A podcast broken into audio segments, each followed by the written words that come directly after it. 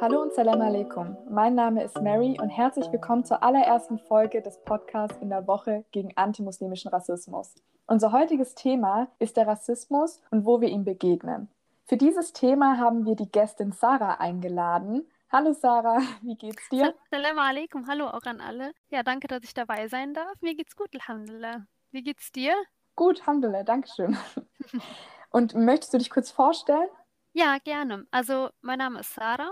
Ja, ich studiere interkulturelle Kommunikation und Bildung an der Universität zu Köln. Habe davor Bachelor Erziehungswissenschaften und ja, das heißt in Köln Sprachen und Kulturen der islamischen Welt. Genau, das habe ich studiert und ich bin heute dabei. Ja, auf jeden Fall schön, dass du dir auch die Zeit genommen hast, um hier dabei zu sein. Gerne. Also, ich steige dann direkt ein. Ja. Und möchte dich einfach mal gern fragen, unser Thema ist ja der Rassismus im Alltag. Wo begegnet denn dir der Rassismus im Alltag? Ich weiß nicht, ob du dich erinnerst dich bestimmt noch. Wir hatten ein Vorgespräch und ich hatte, du hast mir auch diese Frage gestellt und ich hatte dir geantwortet, ach Gott, wo begegnet mir Rassismus? Mir geht's eigentlich gut. Ich war so überrumpelt von der Frage, dass ich tatsächlich dir diese Antwort gegeben habe. Und ich habe danach noch, nach dem Gespräch, mir Gedanken darüber gemacht, warum habe ich überhaupt diese Antwort gegeben? Also wie kann es sein? Also ich beschäftige mich ja schon seit mehreren Jahren mit diesen Themen, nicht nur jetzt in der Universität, sondern es sind ja Themen, die wir alle kennen von klein auf, die uns begegnen. Rassismus ist immer da gewesen, sei es jetzt irgendwie unbewusst, dass wir es ähm, erst später erkennen konnten oder dass wir es direkt in, in der Situation erkennen konnten. Es war ja immer da. Und wie kann es sein, dass ich dann auf deine Frage diese Antwort antworte? Ich sage, äh, mir geht es eigentlich ganz gut ich müsste jetzt überlegen, wo mir Rassismus begegnet. Und das ist, war für mich erstmal sehr erschreckend, dass ich diese Antwort gegeben habe, weil ich auch Angst davor hatte, das Unrecht nicht mehr erkennen zu können oder nicht mehr zu sehen, wo gibt's, wo ist Rassismus, wo entdecken, wo finden wir ihn. Und die Aussage ist auch absurd. Eben, was ich eben schon angedeutet habe, weil es letztendlich überall zu finden ist. Und es hat natürlich vor allem psychologische Gründe, ne, dass ich in einem rassistischen System, hier in einer rassistischen Gesellschaft letztendlich aufgewachsen bin, dass die Antwort, mir geht es eigentlich ganz gut, mich auch schützt vor weiteren Rassismus Rassismuserfahrungen, vor weiteren Diskriminierungserfahrungen ja, und ich mich auch nicht täuschen lassen darf, dadurch, dass ich jetzt auch das Privileg habe, von zu Hause aus zu studieren, von zu Hause aus zu arbeiten, dass ich ähm, de facto ja auch nicht mehr so das Gefühl habe, dem ausgesetzt zu sein im Alltag. Das ist ein Privileg, weil es vielen Menschen nicht so geht. Sie müssten weiter ausarbeiten, sie sind weiter diesen Dingen ausgesetzt. Aber ähm, ich muss mir dann auch selbst wieder sagen, ich darf mich davon nicht täuschen lassen. Das Rassismus, vor allem in den Corona-Zeiten, ist auch stärker geworden. Ne? Also durch Corona und die ganzen und den ganzen strukturellen Dingen bei, bei Ärzten etc. hat Rassismus auch zugenommen. Und das war jetzt so der erste Teil der, der, der Antwort auf die Frage. Und wenn ich dann überlege, wo begegnet mir Rassismus, das aus meiner Sicht eine ganz klare Antwort hatten, dass Rassismus begegnet uns überall, leider. Also ich kann dir gar nicht irgendwie gezielte, ähm, isolierte Orte nennen und sagen, da und da und da und da sind irgendwie äh, Orte, wo es Rassismus nicht gibt, sondern Rassismus gibt es überall. Ne? Also ich kann ähm, mit meiner Geburt an anfangen, ich kann am Kindergarten dir Dinge nennen, in der Schule, vor allem in der Schule. Ich glaube, das kennen alle von uns, dass sie rassistische LehrerInnen hatten, hatten, die rassistische Äußerungen getätigt haben. Im Studium gibt es rassistische Vorfälle ganz klar von Dozierenden, also dass man irgendwie denkt, Bildung schütze vor Rassismus, ist auch falsch. Die Universität als Ort, in der Rassismus auch produziert wurde, ist ein ganz klarer rassistischer Ort.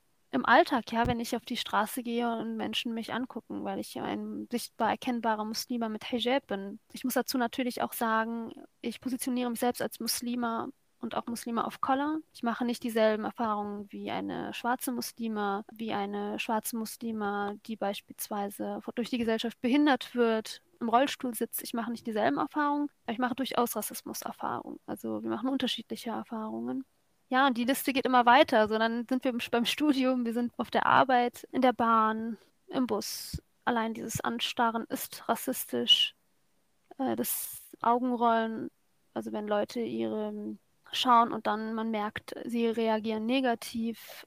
Ja, ich hatte natürlich auch Erfahrungen in Restaurants, dass dann Menschen sehr aggressiv, sehr gewaltvoll reagiert haben, wo es auch zu, Poliz zu einem Polizeieinsatz gekommen ist. Ja, aber wir können uns auch einfach unsere Stadt anschauen, in der wir leben, welche Straßennamen es gibt. Da begegnet mir Rassismus auch. Also wenn ich dann irgendwie, wenn es Stra einen Straßennamen gibt von einem ehemaligen Kolonialherren und Rassisten, dann ist das Rassismus, weil die Stadt sich entschieden hat, diesen Straßennamen weiter da stehen zu lassen und nicht umzuändern. Also gibt es ja auch Bewegungen, die ein Umbenennen der Straßennamen fordern, damit Rassismus nicht weiter reproduziert wird. Ja, die Liste geht weiter. Soll ich weitermachen? Also es geht immer weiter. Also ich könnte jetzt alles aufzählen. Es gibt natürlich auch Dinge, die wir, die ich auch selbst lernen musste, dass ich die mehr im Blick habe. Rassismus in sogenannten Behindertenwerkstätten. Da denken wir auch oft nicht dran. Was ist mit unseren Brüdern und Schwestern? Also ich rede auch von Brüdern und Schwestern nicht nur in der muslimischen Community, sondern auch generell Brüdern und Schwestern innerhalb der Community der, BPOCs ja, was ist, was ist mit denen, die in diesen Werkstätten arbeiten? Was, welchen Dingen sind sie ausgesetzt? Ne? Rassismus. Hast du, oh, Entschuldigung. Ja, nee, sorry. Ja. Hast du da zum Beispiel konkrete Beispiele? Kennst du ja. da Leute in Behindertenwerkstätten, die da wirklich Rassismus erlebt haben und ja. könntest du uns da ein konkretes Beispiel geben? Ja, also ich kenne welche in meinem Umfeld, die von ihren GruppenleiterInnen irgendwie gesagt bekommen, ja, der ist ein bisschen temperamentvoll, das ist so in seiner Kultur oder das ist so bei den Arabern, dass die so ein bisschen aggressiver und Gewalt, also ein bisschen ne, gewaltbereiter sind. Und die Person ist dann wahrscheinlich Autist oder Autistin oder die Person hat eine Behinderung oder wird durch die Gesellschaft behindert und der Gruppenleiter reflektiert seine Aussage nicht, sondern tätigt, also macht eine rassistische Äußerung und verbindet sie natürlich auch mit ableistischen Äußerungen, also Diskriminierungen. Also man diskriminiert letztendlich eine Person mit Behinderung und verknüpft sie mit rassistischen Äußerungen. Also das meinte ich mit vorhin, dass wir oft nicht darüber nachdenken, dass Diskriminierungsformen gemeinsam auftreten. Ne? Das wäre jetzt ein Fall, wo Rassismus und Ableismus gemeinsam passieren, wo eine Person die ja ein Mensch of Color oder ein, eine schwarze Person, die durch die Gesellschaft behindert wird oder eine Behinderung hat, in einer Behindertenwerkstatt diskriminiert wird auf diesen beiden Ebenen. Dann noch zusätzlich, dass die Person eventuell eine Mann oder eine Frau ist, dann wären da auch noch sexistische Sachen dabei, wenn es zum Beispiel eine Frau wäre. Das wäre jetzt konkret etwas, das ein, dann, genau, das wäre jetzt konkret etwas, wo ein Gruppenleiter dann meinte, ähm, ja, das sei so in der Kultur. Das ist ein ganz klarer Fall von äh, Kulturrassismus. Ich glaube, diese Sprüche kennen wir alle. Ja. Es gibt vielleicht noch ein paar Glückliche, die die nicht kennen, aber das bezweifle ich mittlerweile, weil die Sachen, also es ist echt krass. Also es ist ja logisch, dass den meisten Muslimen man von außen ansieht, dass sie jetzt nicht gerade ähm, deutsch sind oder rein deutsch, das, was die meisten als deutsch aussehend bezeichnen würden. Mm. Und dann kommen direkt gleich so Vorurteile mit, so, oh, mm. die sieht so und so aus, die kann bestimmt singen oder sie kann bestimmt tanzen oder er mm. kann bestimmt, keine Ahnung, richtig gut. Ich weiß jetzt nicht was. Ja, ja. Auf jeden Fall diesen ganz normalen Alltagsrassismus, dem er eigentlich tagtäglich begegnet. Und mhm. ich muss dir recht geben, also besonders die Frage, wo begegnet uns Rassismus im Alltag, ist mhm. eigentlich sehr interessant, weil mir ist am Anfang nämlich dazu auch erstmal nichts eingefallen. Mhm. Und dann habe ich mich so ein bisschen angestrengt und wirklich auch ein bisschen drüber nachgedacht. Und dann sind, ist mir auch so viel eingefallen. Das sind wirklich Kleinigkeiten, mhm. aber ich glaube, durch Corona sind die echt ein bisschen in Vergessenheit geraten, weil wir einfach in letzter Zeit so wenig sozialen Kontakt haben. Ja. Und dann einfach, ja, man vergisst ganz viel, vielleicht auch ganz viel, was man vergessen möchte, hat man jetzt gerade die Möglichkeit, um es wirklich zu vergessen. Hm. Oder zu verdrängen eher. Ja, ich würde es auch eher als Verdrängen bezeichnen. Also deshalb genau auch die, die Aussage, wir dürfen uns davon nicht täuschen lassen, weil wir eben dann ne, es, sind ja, es sind ja dann auch nur die Menschen, die das Privileg haben, zu Hause zu bleiben. Was ist, also, dass wir auch dann sagen, okay, es gibt aber Menschen, die weiter oder sogar noch stärker davon betroffen sind. Und wir sind jetzt in dieser privilegierten Position, zu Hause zu bleiben und weiter Geld zu bekommen oder unseren Gehalt zu haben. Also, äh, ne, dass wir auf jeden Fall das weiter im Blick haben müssen. Auch vor allem äh, die Dinge, die, die sich verstärkt haben. Aber ja, das ist eine lange Liste, wenn man der Frage nachgeht, wo uns Rassismus begeht. Mir ist auch gerade nochmal eingefallen, ja, wir müssen uns ja auch nur anschauen, wie wir mit uns selbst umgehen. Also wir müssen gar nicht so weit rausgucken. Versuchen wir, also ich kenne das beispielsweise unter jungen Frauen, ich weiß nicht, in welchem Kontext vielleicht eventuell dir begegnet, aber ich kenne den Kontext Tunesien und oder den Kontext, in dem meine Familie aufgewachsen ist. Und einer der Schönheitsideale ist das Glätten der Haare beispielsweise. Und nicht nur mit einem Glätteisen, sondern auch mit, mit chemischen Produkten, die die Haare dann sechs Monate glätten oder so. Da denkt man sich auch nur, es geht nur um Haare, aber es ist letztendlich ein, ein Produkt ja, aus dem Kolonialismus. Ne? Das Schönheitsideal der glatten Haare, das Schönheitsideal, dass die Braut zur Hochzeit weiß gepudert wird. Warum wird die Braut weiß gepudert, wenn ihre Haut nicht weiß ist? Dann stellt man sich auch die Frage, woher kommt das? Ne? Also, oder dass immer diese, diese blonden Strähnen dabei sind die Haare halt nicht blond, sondern braun oder schwarz. Ne? Also man muss gar nicht so weit rausgucken, sondern man kann erstmal bei sich, ne, also an, am eigenen Körper schauen, was ändert man, warum das ist mir dann auch natürlich auch in Kontakt mit schwarzen Menschen, wo es auch um Thema Afro geht ne? und äh, Hair Politics, ein sehr interessantes Thema. Aber ist mir natürlich auch aufgefallen, dass es in Tunesien diesen, diese Diskurse gibt und auch in Deutschland natürlich. Und da weiß ich, fällt mir auch das Zitat von Malcolm X ein. Ne? Also wer hat uns beigebracht, die Struktur unserer Haaren zu hassen oder die, die unsere Hautfarbe zu hassen? Oder wer hat uns beigebracht, unsere Nasenform zu hassen, unsere Gesichtsform? Oder wer hat uns beigebracht, uns selbst zu hassen letztendlich? Ne? Also viele und auch ich sind gefangen in diesen Schönheitsidealen. Ne? Und das ist ein, ein, Kräft, also ein harter Weg, da rauszukommen, zu sagen, nein, ich bin so, wie ich bin. Ne? Ich trage mein Hijab, ich trage ein Afro, ich trage äh, was auch immer ne? und bin, wer ich bin letztendlich. Und das ist nochmal, auch nochmal so eine Sache, die mir begegnet, dass man sagt, okay, welche Schönheitsideale haben wir? Das wäre noch ein weiterer ja. Punkt gewesen. Also ich gebe dir da vollkommen recht. Das ist auch ein Thema, über das ich mit Mattus in der vierten hm. Podcast-Folge auch noch mal näher drauf eingehen werde. Ja. Aber es ist echt extrem. Also alles, was du gerade aufgezählt hast, habe ich sogar wirklich schon gemacht. Also auch dieses ja, chemische Glätten von Haaren. Ja, ja, wer nicht? Also es ist klar, das ist eingeschrieben. Also ich meine, es sind ja Dinge, also Tunesien beispielsweise ist ja ein kolonisiertes Land. Ne? Also Frankreich war sehr lange Kolonialmacht, gewaltvolle Kolonialmacht. Und es ist nicht verwunderlich, dass sich die kolonialrassistischen Ideologien, die äh, Frankreich da in dieses Land gesetzt hat, dass sich das in diesen Dingen wiederfinden lässt. Also deswegen meine ich auch dieses Verständnis für Rassismus als System, äh, Rassismus, was, was durch den Kolonialismus in diese Länder reingetragen wurde, was sich in unserer Sprache wiederfindet, in, den Kinderbüchern, in den Art und Weise, wie wie wir unsere Straßen benennen, in der Art und Weise, wie wir miteinander reden, wie wir uns begegnen. Das findet sich in allen Gesellschaftsschichten, in allen Bildungsinstitutionen, kann man Rassismus wiederfinden letztendlich. Und das ist ja das Gewaltvolle und das Brutale an Rassismus, dass wir ihm überall begegnen. Ja, und das ist jetzt, jetzt auch nicht nur so, dass es in Tunesien ist. Also das nee, ist wirklich so, dass es in sehr, sehr vielen Ländern so ist. Ja, also ich klar, also es wurde ja nicht nur Tunesien kolonisiert, sondern durchaus ganz viele Länder leider. Und das lässt sich ja, ja, an ganz vielen Beispielen kann man das ja sozusagen äh, wiederfinden. Auch dass die weiße Haut besonders so ja. ein Schönheitsideal ist, das merkt man auch. Also ich kenne das auch, wenn ich zum Beispiel im Urlaub war oder so. Und dann gibt es da ja immer sowas wie so Apotheken, die ja, ja, so Apotheken, dann kann man da Seifen kaufen, die das Gesicht heller macht. Oder ich, ich schaue manchmal ja. Dokus über Indien oder so, wo es dann wirklich eine riesen Industrie ist, mhm. die dort wirklich bestehen kann, weil die Menschen diesem Schönheitsideal unbedingt folgen mhm. möchten, weil sie nur so wirklich als schön betrachtet werden, ja. was ja richtig traurig ist.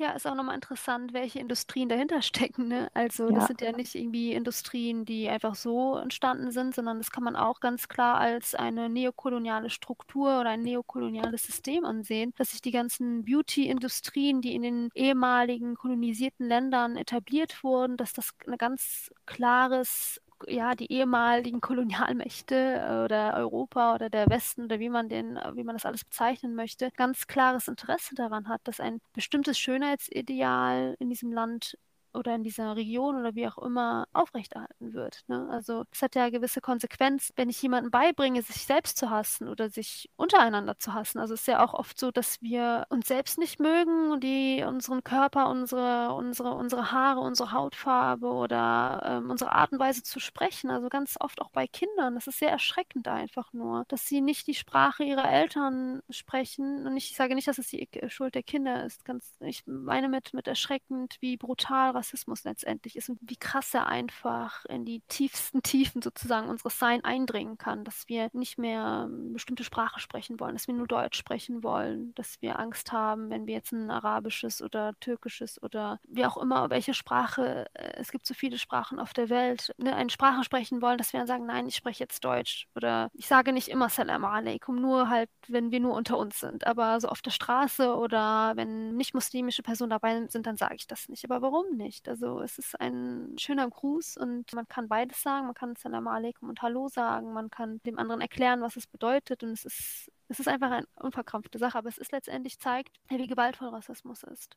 Ich glaube, wir müssen auch unserem Umfeld vielleicht ein bisschen mehr zutrauen. Also wirklich den, unser Umfeld, wie du gesagt hast, einfach auch in eine Gruppe zu gehen, wo nicht nur Muslime sind und Salam alaikum zu sagen, mhm. ähm, vielleicht auch denen dann wirklich, also uns selbst die Angst nehmen. Ich glaube nicht, dass meine Freundinnen komisch reagieren würden, wenn ich zu denen Salam alaikum sage, sondern die würden eher wahrscheinlich sehr interessiert sein mhm. und einfach auch ähm, wirklich unserem Umfeld mehr zutrauen, mhm. das Fremde denen einfach bekannt machen, so dass es nichts mehr Fremdes ist. Und ich glaube, da können wir alle davon profitieren. Ja, also es wäre der erste Schritt einfach zu sich ähm, zu sagen, es ist ein sehr schwieriger Weg. Also dadurch, dass Rassismus ja so gewaltvoll ist, haben, fügt es ja sehr viele Verletzungen so. Also wir können, ich würde sagen, es ist okay, so wie es ist, in dem Sinne, dass ich sage, ich versuche mich auf mich selbst erstmal zu konzentrieren. Ich lasse erstmal, ich erkenne einfach diese Verletzungen an und ich muss nicht direkt weiter funktionieren. Also wenn ich sage, ich, ich kann gerade nicht mehr, ich habe keine Kraft mehr, immer weiter über dieses Thema zu reden, dann ist das einfach eine Reaktion auf diese erlebte Gewalt. Also das war sehr stärkend für mich, als ich das in einem Vortrag mal von einer Psychologin gehört habe, einer, auch einer Psychologin of Color, die gesagt hat, Rassismus ist Gewalt. Und so wie wir reagieren, das ist eine Reaktion auf diese erlebte Gewalt. Und wenn es bedeutet, ich ziehe mich jetzt erstmal zurück oder ich kann gerade gewisse Dinge nicht tun, dann ist es okay deshalb ist es ja auch so wichtig, dass wir zusammenkommen. Ne? Also dass diese Hochschulgruppe, die beispielsweise die ihr habt, oder generell muslimische Hochschulgruppen oder generell Organisationen, wo sich Menschen treffen, die von die eine ähnliche Lebensrealität haben, die von denselben Dingen betroffen sind, dann ist das etwas sehr Stärkendes, dann ist das was sehr ähm, Powerndes und oder generell, wenn ich sage, ich beschäftige mich mit mir selbst, mit meiner Religion oder mit Dingen, die mich stärken, dann, dann stärkt das letztendlich ein und dann habe ich wieder den, die Kraft zu sagen, ich bin so, wie ich bin. Und wenn ich jetzt gerade Lust habe, Salam alaikum zu sagen und ich das möchte, dann tue ich das. Ich versuche nicht mehr daran zu denken. Das ist ja auch oft das Schwierige in Rassismus, also das vor allem bei mir so. Ich habe immer gedacht, okay, wie kann ich jetzt handeln, damit ich Dinge in der Gesellschaft verändere? Ne, das ist ja oft der Gedanke, ich weiß nicht, wie es dir geht, aber immer so der Gedanke, wenn ich das jetzt tue, dann kann ich so ein gutes Bild auf die Religion denken oder ich kann irgendwie die Gesellschaft weiterbringen ne, oder sensibilisieren. Und ich denke, eine Sache, die parallel dazu laufen sollte, weil das ein sehr wichtiger Punkt ist, natürlich zu sagen, wie können wir die Gesellschaft positiv verändern, ist aber auch gleichzeitig ein anderer Gedanke und zwar, wie wäre ich, wenn, wenn es all diesen Rassismus und all diese Unterdrückung und all dieses Unrecht nicht geben würde? Mit welchen Dingen würde ich mich beispielsweise beschäftigen? Äh, wie würde ich handeln? Ne, welche, welche moralischen Prinzipien hätte ich? Weil, weil wir uns dann wirklich an diesen Gedanken annähern, uns von gewissen, ja, soweit es geht, also das Unrecht wird in dem Sinne immer da sein, aber dass man sich fragt, okay, wie kann ich mich von diesen Dingen befreien? Ne? Wie kann ich dann einfach sagen, okay, ich glätte meine Haare nicht mehr, ich trage ein Afro oder ich trage meine Haare lockig oder ich habe keine Angst, wie das Umfeld reagiert, ich trage jetzt ein Hijab oder ich sage Salam alaikum oder ich natürlich gehe ich äh, irgendwo hin und habe keine Angst. Das ist natürlich ein sehr schwieriger Weg, weil immer diese Balance zwischen Angst vor der Verletzung, die natürlich da sein kann, und den Schritt zu wagen, hey, ich,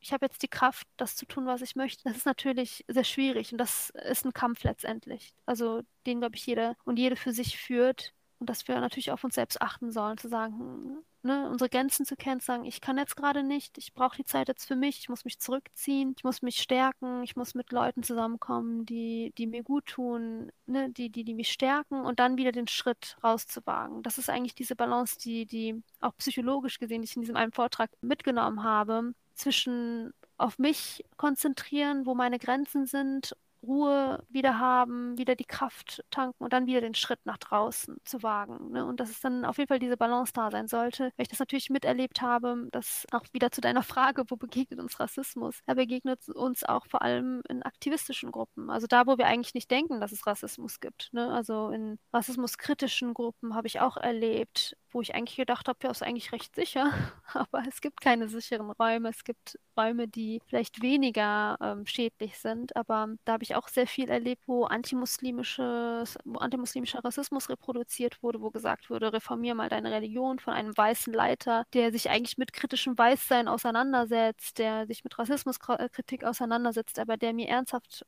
oder uns ernsthaft sowas gesagt hat.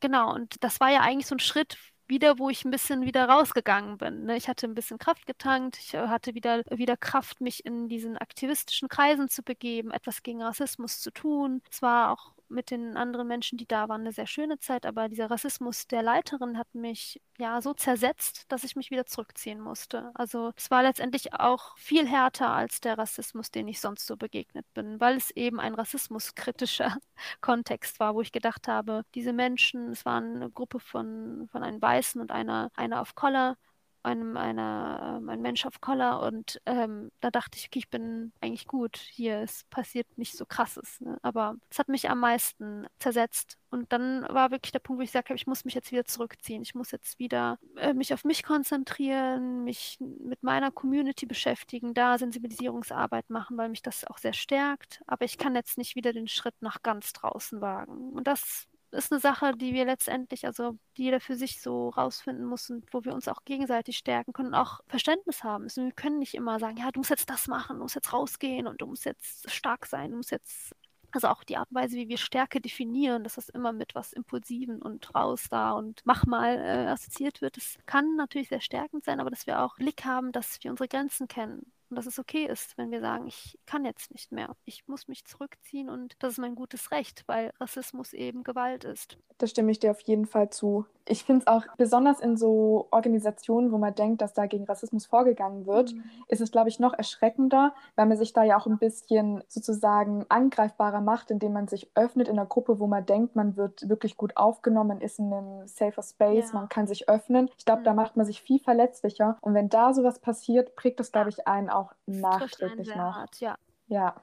Das ist bis jetzt noch, dass ich, also es ist jetzt zwei Jahre her ungefähr und ich bin, habe mich jetzt immer noch nicht davon erholt. Also es erzählen auch sehr viele in meinem Umfeld, die sehr aktiv in diesen Bereichen sind. Teilweise viele, die gar nichts mehr mit diesen Themen zu tun haben wollen, weil sie einfach daran kaputt gegangen sind. Generell natürlich gegen Rassismus vorzugehen, klar, das ist eine sehr harte Arbeit die als kleine Fußnotiz, also Fußnote, sehr schlecht bezahlt wird in Deutschland. Also wir machen eigentlich immer weiter kostenlose Bildungsarbeit oder sehr schlecht bezahlte Bildungsarbeit, die einfach nur sehr schlecht bezahlt wird und man geht daran kaputt. Und deswegen auch diese Frage, wie können wir uns untereinander stärken? Und das ist so den, den Fokus, den ich gerade habe den, den Fokus auf Stärkung, auf Empowerment. Das ist auch die Art und Weise, mit welchen Dingen ich mich gerade jetzt ak äh, aktuell beschäftige, auch einer der Gründe. Also, dass ich mich immer noch mit, natürlich mit Kolonialismus beschäftige, aber vor allem auch entlang der eigenen Familienbiografie. Ne, wie, wie haben Großeltern, wie haben unsere Großmütter gekocht oder wie kochen sie aktuell? Welche Gewürze benutzen sie? Welche äh, Pflanzen wachsen in gewissen Orten? Was wurde durch Kolonialismus kaputt gemacht? Also dieses Wiederfinden oder Wiederentdecken der, der eigenen ja, es klingt jetzt so ein bisschen altbacken, ne, so der eigenen Tradition, aber es ist letztendlich so. Also dieses, also vieles wurde ja in den kolonisierten Ländern, also ich rede jetzt für einen gewissen Teil, aber viele unserer Eltern kommen aus kolonisierten Ländern und äh, viele Dinge wurden zerstört, wie beispielsweise das Wissen über die Religion, das Wissen über Ernährung, über Kleidungsherstellung ne, oder Stoffe oder was auch immer. Dieses Wissen wurde zerstört letztendlich. Und das wiederzufinden und ne, die Mutter zu oder Eltern zu Vater zu fragen oder Großeltern zu fragen, wie das, ne, wie das früher war, wie gewisse Dinge hergestellt wurden, das ist für mich jetzt gerade etwas, was mich sehr, sehr stärkt und vor allem die Geschichten dahinter zu hören. Also nicht in einem Buch, weiß ich nicht, aus dem Oster, das war immer, das sage ich, äh, finde ich immer sehr witzig, wenn es äh, in der Uni-Bib immer so Bücher über den Orient oder Nordafrika gibt von weißen Autorinnen, die, weiß ich nicht, wie oft vor Ort waren, eigentlich gar keine Ahnung haben. Dabei sind unsere Eltern, unsere Großeltern die, ja, die Besten, die, die ihre eigene Geschichte erzählen können. Das ist immer sehr stärkend dann zu hören aus ihrer Sicht, wie alles abgelaufen ist ah ja, das ist echt ein guter Tipp, also zu den Wurzeln zurückzufinden und dadurch dann auch wieder mehr zu sich selbst zu finden. Ich finde, das ist auch ein ganz guter Ansatz, weil ich glaube, als nächste Generation, vielleicht die erste, zweite, dritte Generation, die jetzt hier in Deutschland geboren ist, ist man manchmal vielleicht ein bisschen verwirrt, auch vielleicht in der Identität, da man vielleicht ein bisschen anders aussieht, anderes kulturell geprägt ist. Und da dann einfach wieder Rückschlüsse auf die Wurzeln zu finden, ist, glaube ich, für manche wirklich bereichernd und fördert vielleicht auch wirklich diese Stabilisierung der Persönlichkeit, kann ich mir vorstellen. Ja, also es ist, es ist vor allem der Frage nachzugehen, ja, die, natürlich die zentrale Frage, wer bin ich, ne? Aber auch die Fra der Frage nachzugehen, was hat Rassismus mit meinem Leben gemacht oder mit dem Leben meiner Familie? Also dieser, diese wirklich diese Frage, bis wohin greift es? Und dass das sehr stärkend sein kann. Es kann für einige vielleicht nicht stärkend sein. Das ist jetzt in dem Sinne nur meine Perspektive, nur meine Sicht, was für mich stärkend ist. Es ist, glaube ich, auch immer die Frage, die, also diese Frage wird wahrscheinlich von vielen unterschiedlich beantwortet. Also viele beschäftigen sich dann mit anderen Dingen. Ne? Aber es ist klar, dass wir, dass wir aus meiner Sicht Verständnis dafür haben müssen, dass, dass Rassismus, wie gesagt, Gewalt ist und dass alles, was wir tun, eine Reaktion auf diese erlebte Gewalt ist und dass wir Räume schaffen, wo wir uns heilen können in dem Sinne ne? und Wege finden, mit den Dingen zu beschäftigen, mit denen wir uns beschäftigen möchten und nicht aus Zwang, weil wir müssen, weil wir sonst nicht an gewisse Ressourcen rankommen. Es ist auch ganz klar, der Kampf gegen Rassismus ist auch sehr oft ein Kampf ums Überleben. Das muss man auch dazu sagen dass dieses Wiederfinden von Räumen, wo wir, wo wir uns wieder heilen können, dass das auch oft nicht geht, weil wir nicht die Ressourcen dazu haben, weil wir damit beschäftigt sind, zu kämpfen gegen Rassismus, weil das unser Alltag bestimmt, weil wir, ähm, weil das mit unserer Arbeit, mit unserem Studium, mit unserer Ausbildung, mit unserer der Schule, mit unseren Kindern zusammenhängt. Aber was ich sehr wichtig finde, ist vor allem auch das Verständnis unseren Eltern und Großeltern und Urgroßeltern eventuell auch gegenüber, weil viele, wie gesagt, aus kolonisierten Ländern kommen und sie diese Gewalt hautnah miterlebt haben. Also wir, wir denken auch immer, Kolonialismus ist irgendwas in staubigen historischen Büchern, was wir da nachlesen können von äh, weißen HistorikerInnen. Ne? Es ist aber nicht so, sondern Kolonialismus hat eine sehr lange Geschichte, ganz klar, aber ist nicht so alt und funktioniert immer noch. Also es gibt auch neokoloniale Strukturen. Also ein Beispiel aus meinem Umfeld ist, dass Menschen während der Zeit des Kolonialismus zur Schule gegangen sind, rassistische Gedichte auswendig lernen mussten und diesen französischen Kolonialherren als Lehrer hatten. Und das ist äh, in den 50ern gewesen. Und diese formale Unabhängigkeit war teilweise ja auch, äh, ich rede jetzt zum Beispiel aus dem Kontext Tunesien, war 1956. Das war ja nur eine formale Unabhängigkeit. Das ist ja nicht so, dass es dann plötzlich geendet ist. Aber es ist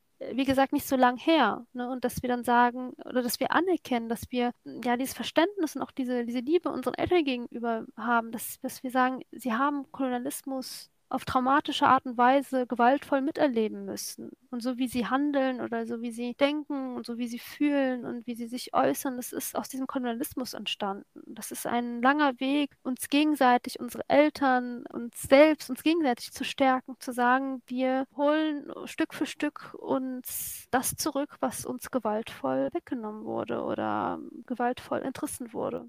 Ja, da stimme ich dir auf jeden Fall zu. Ich finde, man merkt es auch jetzt zum Beispiel, wenn ich im Kontext Marokko denke, da ist es auch so, dass zum Beispiel Französisch eine der Hauptsprachen ist. Also wenn du dort ja. kommst du wahrscheinlich mit Französisch weiter als mit Arabisch. Ja. Und das finde ich manchmal sehr witzig. Da spürt man halt wirklich noch die Anwesenheit von diesen früheren Kolonien, die es da halt dann einfach gab mhm. und die, die auch die ist bis jetzt spürbar, auch in den Supermärkten, wenn es da überwiegend französische Sachen zu kaufen gibt, also Lebensmittel. Ja, klar, ganz klar. Die, die, also da ist auch die Liste lang, an welchen Dingen man das alles spürt. Also es geht vor allem, also das erkennt man auch an vielen, vielen Dingen natürlich. Diese Präsenz des, der kolonialen Gewalt, die entdeckt man an sehr vielen Orten, natürlich. Und dieser Kampf, dieser Widerstand daraus, das ist in dem Sinne etwas, was ich für mich persönlich, ich rede wie gesagt für mich, ähm, als was sehr Stärkendes gesehen habe. Also auch diese Frage um Hijab was im Kontext Algerien beispielsweise gemacht wurde. Ne? Also dass französische Kolonialherren algerische Frauen, also das wissen viele nicht, das habe ich auch mit Erschrecken im Studium erfahren. Malula ist einer, ein Theoretiker, der Postkarten aus der Kolonialzeit in Algerien untersucht hat. Und auf diesen Postkarten waren algerische Frauen entblößt, also die Hijab tragen, aber obenrum, das sind pornografische Fotografien letztendlich, gewaltvolle pornografische Fotografien. Und sie wurden obenrum entblößt. Und diese Postkarten wurden den französischen Frauen nach Frankreich als Kolonialpropaganda gesendet. Und da gibt es sehr viele Parallelen zu dem Diskurs um den Hijab als etwas was zu entdecken gilt. Ne? Die, der, der, der muslimische weibliche Körper, der entblößt werden soll. Deshalb auch immer die Forderung auch von weißen Feministinnen, dass die muslimischen Frauen vom Hijab befreit werden müssen. Also da gibt es sehr viele Zusammenhänge und Diskurse, die, die einfach erschreckend sind, aber auch sehr, sehr stärkend, dieses Wissen zu haben. Und parallel dazu gab es ja auch eine klare Widerstandsbewegung von algerischen Frauen, die bewusst und auch ganz gezielt und auch ganz selbstverständlich ein Hijab getragen haben. Und diese, diese Zusammenhänge zu sehen, ne, dass man sagt, ich bin so, wie ich bin und kein Kolonialherr, kein Rassist und keine Macht dieser, also keine menschliche Macht in dem Sinne, kann mir vorbestimmen, wie ich zu leben habe. Und ich bin das, was ich bin und ich stehe dazu. Und das ist was, das sehr Stärkendes ist, natürlich, für mich persönlich und für viele in meinem Umfeld. Aber dieser Weg muss letztendlich jeder für sich, diesen Weg muss jeder für sich finden und wählen. Und es ist diese, diese, dieses Verständnis dafür, dass wir uns gegenseitig stärken und Räume schaffen, wo jeder und jede selbst seine Grenzen findet ne? und, und auch sagen kann, was, was geht gerade, was nicht. Und sich Zeit lassen. Also es ähm, geht nicht von heute auf morgen, sich komplett zu verändern und komplett alles loszulassen. Das ist etwas, Rassismus zieht sich, wie gesagt, durch das ganze Leben, durch alle Strukturen. Und ja, also für mich war letztendlich dieser Kontakt mit anderen sehr stärkend. Der Kontakt, auch der Glaube an, an Allah subhanahu wa ta'ala, das war sehr stärkend. Und wenn man auch irgendwie schaut, dass, dass der Islam letztendlich sagen auch viele, die in diesen rassismuskritischen Kreisen sind, dass der Islam an sich rassismuskritisch Sexismus kritisch ist. Also wir müssten gar nicht so weit blicken. Wir können auch sehr viel antikoloniales Wissen aus unserem Glauben selbst rausschöpfen. Das ist auch was sehr Stärkendes. Also es gibt sehr viele Ressourcen, die wir haben. Und jeder und jede kann in dem Sinne schauen, wie man da für sich selbst vorgeht. Also was man, was man machen kann und was nicht. Ja, dann vielen Dank, Sarah. Du hast uns sehr viel zum Nachdenken gegeben und ja. auch vielleicht zum Selbstreflektieren natürlich und ja. auch aufs eigene Leben zu übertragen. Hm. Und vielen Dank dafür. Und hast du vielleicht noch irgendwelche letzten Worte an die Zuhörer? Also ich kann eigentlich nur sagen, was mich immer sehr gestärkt hat, ist der Kontakt mit anderen. Also es ist sehr niederschmetternd, sehr negativ zu hören, dass es Rassismus überall gibt, aber die, die davon betroffen sind, sind die besten Experten in dessen, weil sie das erleben jeden Tag. Und das müssen sie nicht nochmal, also das wissen, weiß jeder und jede für sich, wie, wie brutal und wie gewaltvoll Rassismus ist. Aber der Kontakt mit anderen, äh, die da eh nicht davon betroffen sind, hat mich sehr gestärkt Natürlich auch der Glaube an Gott hat mich sehr gestärkt und die Menschen um mich. Und zu wissen, dass es Menschen gibt, die was dagegen machen. Also zu sehen, als ich beispielsweise hier auf der Straße in meiner Stadt war und da wurde eine Straße umbenannt und Black Lives Matter drunter geschrieben. Ne? Und dann habe ich gemerkt, habe ich diese, äh, diese Energie dieser Menschen gespürt, die auch gegen Rassismus ankämpfen. Das war sehr stärkend. Und natürlich zu wissen, dass es Anlaufstellen gibt. Also ich kenne, ich kenne jetzt nur den Kontext Nordrhein-Westfalen, aber ähm, Organisationen, die auch bundesweit gegen antimuslimischen Rassismus im Speziellen, aber auch natürlich allgemein arbeiten, sind äh, Antidiskriminierungsstellen, beispielsweise Fair International in Köln oder das Aktionsbündnis muslimischer Frauen, das auch bundesweit agiert oder auch das BFMF in Köln, das äh, Köln-spezifisch arbeitet. Und da gibt es bestimmt auch in ganz vielen anderen Städten in Deutschland engagierte Menschen, die gegen Rassismus, gegen Sexismus arbeiten, gegen Ableismus, Klassismus, also die gegen jede Form des Un der Ungerechtigkeit, des Unrechts und gegen jede Form der Diskriminierung arbeitet. Und das ist was sehr Stärkendes für mich persönlich und das kann ich in dem Sinne sagen, dass, dass das etwas ist, was, was einen sehr weiterhilft und sehr stärkt. Ja, also da kann ich dir auch nur zu, also zustimmen einfach. Es ist auch, ich glaube, wenn wir was sehen, wir sollten auch wirklich für andere einstehen. Steht füreinander ein, unterstützt euch gegenseitig. Ich muss immer so an die Musketiere denken, so einer für alle, alle für einen. Ich glaube, das sollte unser Motto werden. Ich finde, es könnte eigentlich, wenn wir uns gegenseitig unterstützen, ist es auch viel einfacher, durch so Sachen ähm, hinwegzukommen. Ja, das auf jeden Fall. Also klar, diesen Schritt zu wagen, auf eine Gruppe zuzugehen oder sich zu organisieren oder sich zu treffen, das ist auch nochmal ein sehr großer Schritt, je nachdem, wie es einem gerade geht. Aber es ist ein sehr wichtiger und sehr, sehr stärkender Schritt. Genau, und äh, man, ich kann auch nur sagen, es gibt so viele muslimische Hochschulgruppen in ganz Deutschland. Informiert ja. euch einfach, was es bei euch in der Stadt gibt. Auch als Nicht-Studenten könnt ihr da bestimmt eintreten. Ja oder eigene Gruppen gründen. Das geht auch. Also eigene Gruppen gründen, bereits bestehende Gruppen aufsuchen, ne? muslimische Hochschulgruppen oder Vereine oder Organisationen.